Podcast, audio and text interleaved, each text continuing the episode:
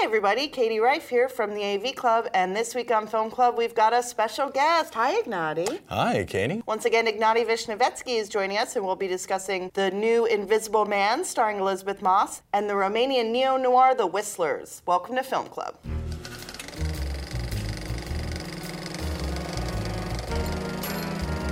So, Ignatiy, this is Universal's latest incarnation of The Invisible Man. It's with Blumhouse, and it's sort of in the Blumhouse tradition. Something that's been very successful for them is taking established horror tropes and properties and doing versions of them for relatively small budgets and seeing just great returns. Blumhouse, to its credit, is pretty open in creative control for its directors, and in this case, that is Leigh Whannell. And the hook in this one is something that I thought they actually played this theme very well. They make the Invisible Man the antagonist of the movie. In this film, he's a Silicon Valley billionaire who is also a diabolical, abusive psychopath. And the main character, the protagonist, is actually his partner, is this abused woman who escapes from him in the beginning of the film. And I thought it was sort of a interesting take on the well-worn thriller subgenre of a woman losing her mind. And well, everyone thinks she's losing her mind, but really the threat is real, but no one believes her that the threat is real. I thought it was very interesting because usually those films take place in small spaces. Mm-hmm. They're sort of chamber pieces. And this one really expanded that into, you know, a, a larger sort of palette for that type of story. But it does it by I think making the movie basically a series of small space, like you know, it's That's a series true. of it's a series of def- different set pieces. It's a series of set pieces, but set pieces nonetheless. Uh, well executed set pieces, and I mean nowadays you you basically can't see a horror movie without watching some kind of metaphor for Yes. uh, grief, family trauma, Yeah. or uh, abusive yeah, relationships. trauma metaphors are very hot. that's- that's what we right really- now. That's what we really go go for. You know, when we're going to a horror movie, what we really want to see is metaphors. That's what we're there for. We're there for the metaphors. But this one, I, I think, handles it reasonably well. I thought so too. but I think really it handles it well because of the style. And you have Mm-hmm. a, this terrific opening that sort of sets a really, really gothic tone to this. You know, Absolutely. you've got oh, this wonderful opening title sequence with waves crashing on rocks, and then you pan up Yeah. to this kind of glass and metal and wood mansion that's, I guess, our modern equivalent Yes. of a big gothic house. Well, I found that kind of amusing actually because the layout of it and the sort of like cliffside Northern California billionaire mansion Mm-hmm. and the setup of the lab inside the mansion were pretty similar to the set design from the first Iron Man film. And so they're setting up, you know, the the Invisible Man as sort of the the evil Iron Man, Yeah. which was kind of fun. And so you've got, you've got Elisabeth Moss plays the main character, Cecilia. Mm-hmm. Cecilia, yeah. Who, uh, in the beginning of the film, I, I think a really kind of well constructed, I think it's a really terrific opening sequence. Very good Where she sequence. escapes from his house and then sometime later learns that he has supposedly killed himself and then starts being menaced by some kind of invisible presence. Mm-hmm. And f- there's a part of this film where we're kind of well ahead of her. Mm-hmm. We know that there is something there, and I think uh, there's a really uh, savvy use of basically a lot of empty space, right? A lot of what makes this movie interesting is negative space, its absences. Kind of like we never really see the abuse that she talks about. We open Mm-hmm. She, at the she can't even talk about it. well, yeah, she can't really. T- she can't even talk about it. We kind of open at the moment of escape, and so the movie really stakes a lot of that backstory on Moss's performance. Absolutely. And it stakes a lot of, I think, some of its early creepiness and its early scares, not on kind of obvious things happening or you know something jumping out, but really on just shots that are maybe framed a little bit too wide, or these kind of pans that linger just a little bit too long. I thought the pans were really interesting. There are a lot of uh, shots in the film where we'll pan from Elisabeth Moss off to the left or the right Yeah. and then just look down a long dark hallway. Yeah. perhaps with a sheeted figure at the end of it or Yeah. something like that. And uh, there's a character in the film who she's a teenage girl and she wants to be a fashion designer. So you have the, the mannequins sort of hovering menacingly in the background which i thought was really great. But you make a great point about elisabeth moss's performance. We were actually discussing this last night after the screening. This is a specialty of hers characters who are on the verge of a yeah. psychotic episode. But something i think that her performance really grounds the film in an emotional reality of uh, like trauma and abuse that Mm-hmm. makes the theme work in that it's that feeling of when you have experienced you know a, a traumatic event like this you never feel safe and using the invisible man, the literally unseen threat that could be there at any time, as sort of the background of the film, I think her performance underlines that in a way that makes it work. And I think a lot of it comes back to the stuff that Leigh Whannell, who Mm-hmm. wrote and directed this,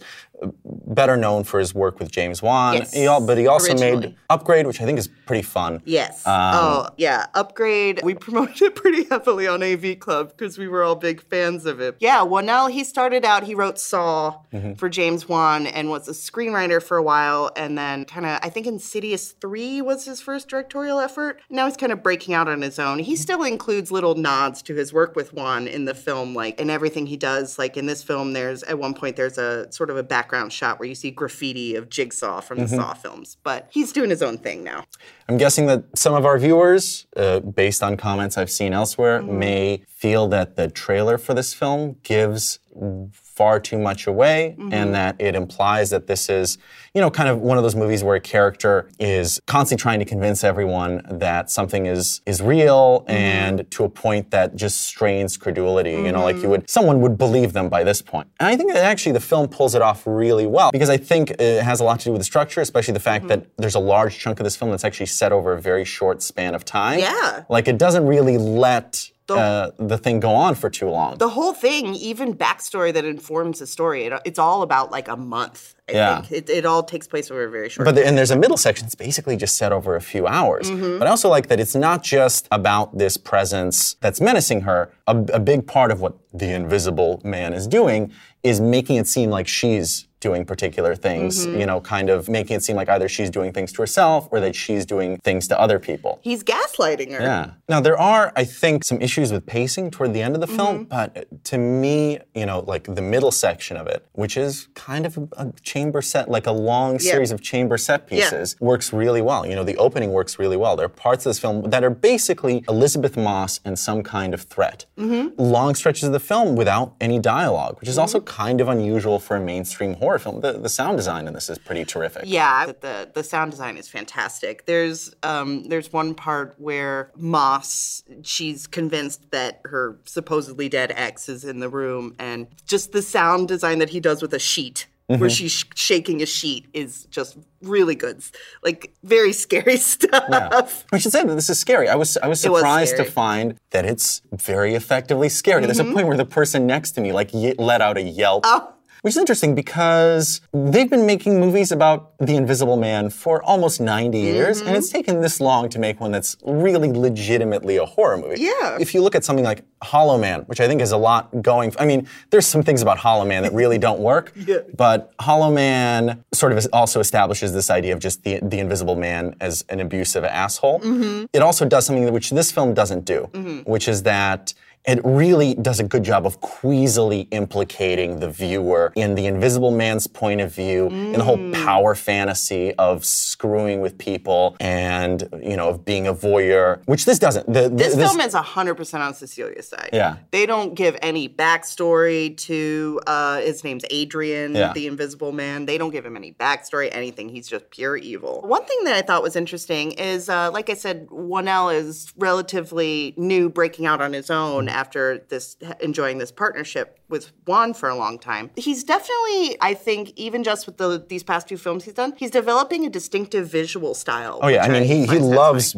symmetry. Uh, Mm-hmm. I mean there's so many symmetrical shots in this film, and he actually uses the symmetry quite well when he kind of breaks it a little bit. Yeah. You know, like a room will be framed symmetrically, and then something is going to happen, you know, in Uh-huh. a corner of it to the right. And he also you, you mentioned this, but he has kind of a distinctive special effect that he does, or Yep. a distinctive digital effect that he does, which is kind of the character moving or falling back, and the ent- kind of the whole frame appearing to move with them. Yeah, it's um, it's something that uh, he did a lot in Upgrade, and they've worked out some sort of way to do it practically, where it's sort of like a steady cam, but it's attached to the actor. And even with the you know the pants we were talking talking about, those are very robotic. Yeah. His camera movements are very like mechanical, which is a very interesting counterpart to, you know, a story that is very psychological and Yeah. messy, you know, emotionally. I agree that I liked the sort of descent into madness part a mm-hmm. lot. And in the second half, there were certain parts where it got a little bit, it played a little bit loose in ways that I was surprised by. You know, just just little things like I don't need a movie to be completely anchored in reality, mm-hmm.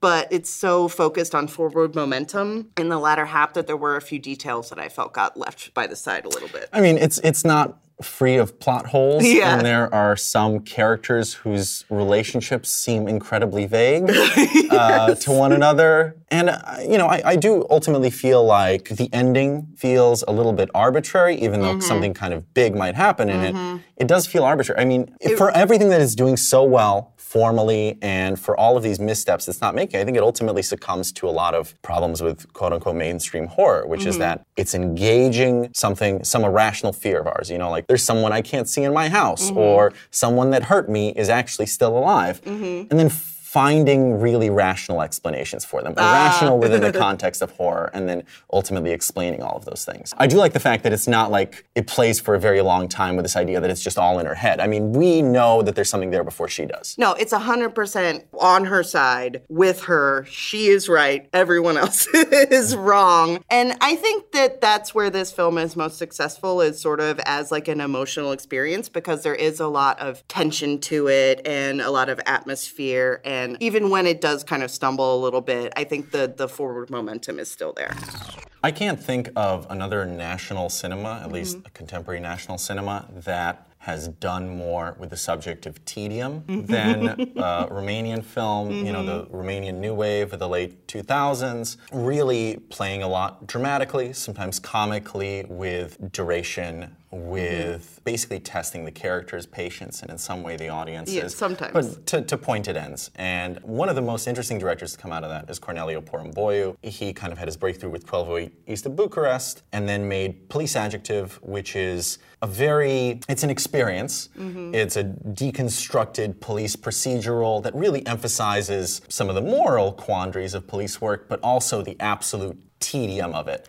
And so it's interesting to see him return in a film that is actually kind of a sequel to Police Adjective to the subject of cops Right. and crime Right. and drugs in The Whistlers, but then in a completely different register, a completely different mode of kind of deadpan noir. I don't even know if it's I would call this a neo noir. It's not quite a heist thriller. There's elements of that, but you know, it's funny you talk about tedium because in another director's hands, this could have been a very like bright, just a, a madcap, over the top film. It's got, you know, the plot is full of uh, betrayals and double crosses and all the sort of stuff that you really could play in a very madcap way, but this film sort of tamps it down a little bit. That's not to say it's boring to watch at all. Oh, it's, and it's, it's, kind of it's kind of terse and zippy. yeah, and it's it just is moving zippy. forward. It is zippy, but it never goes full madcap crazy. Yeah, well, I, I think it's partly the performances. Mm-hmm. You have very poker-faced, stone-faced performances, especially from the lead, Vlad Ivanov, who's Mm-hmm. a Romanian character actor, usually plays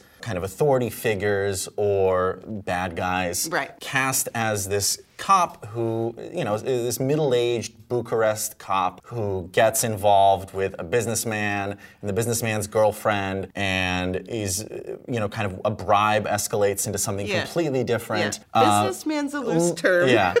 Uh, leading up to the opening of the film, Right. because parts of this sort of plays out backwards. It's Yeah, it's chapters. non-linear, yeah. Yeah, where he has to go to the Canary Islands to learn Silbo Gomero, a whistling code, Which crea- is really cool. created by the inhabitants of the island of La Gomera. It's a really wacky conceit to build a film around. Yes, a hundred percent. Yeah, and they don't use a ton of the whistling language in the film. Uh, it's really more of an element of it than I would say, you know, the the overall theme. But the parts when they do use it are pretty cool. They have stretches that are subtitled, uh, you know, whistling. Subtitled whistling, yeah. Yeah, it's really cool. good. Yeah.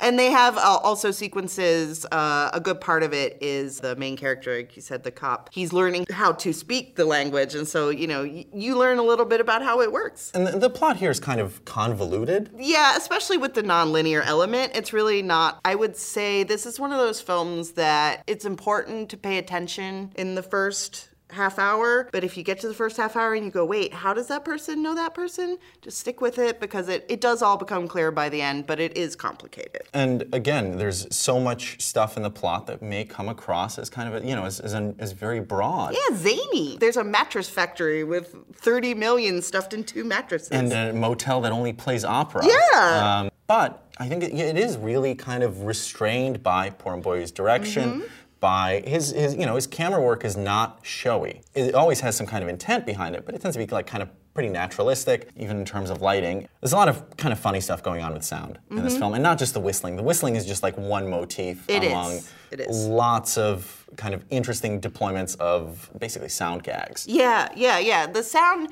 uh, the sound is, I think, the one area where the film lets itself loose a little bit. And you, you mentioned the lighting. In ter- I think the lighting was really interesting because this film is colorful. The Canary Islands setting is colorful, and even in Bucharest, a lot of the you know the settings. Uh, there's a lot of cool work going on with color right here, but it's not Almodovar colorful. And I think the lighting kind of tamps that down a little bit too.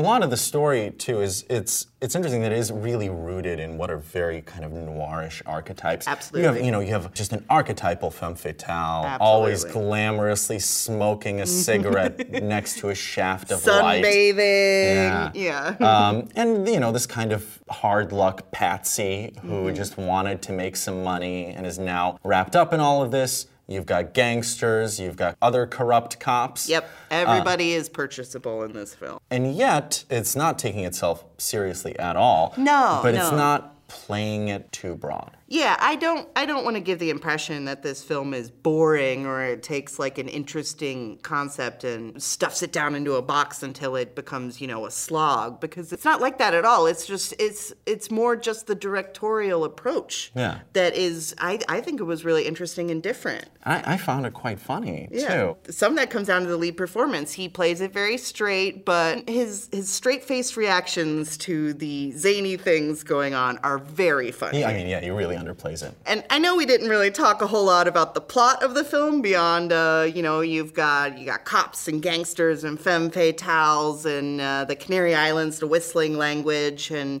uh, 30 million that everybody wants to get after. But honestly, one of the fun parts of watching this movie is putting together all the pieces. So I don't want to say too much about the plot. I think a lot of what it's doing with with the structure, you know, with the chronology, is obviously reminiscent of a lot of Tarantino imitations from Absolutely. the late 90s, early 2000s. But Absolutely, particularly in the structure. Yeah. But what it reminded me more of, and maybe it's because I know that it was a reference point, uh, is the Coens.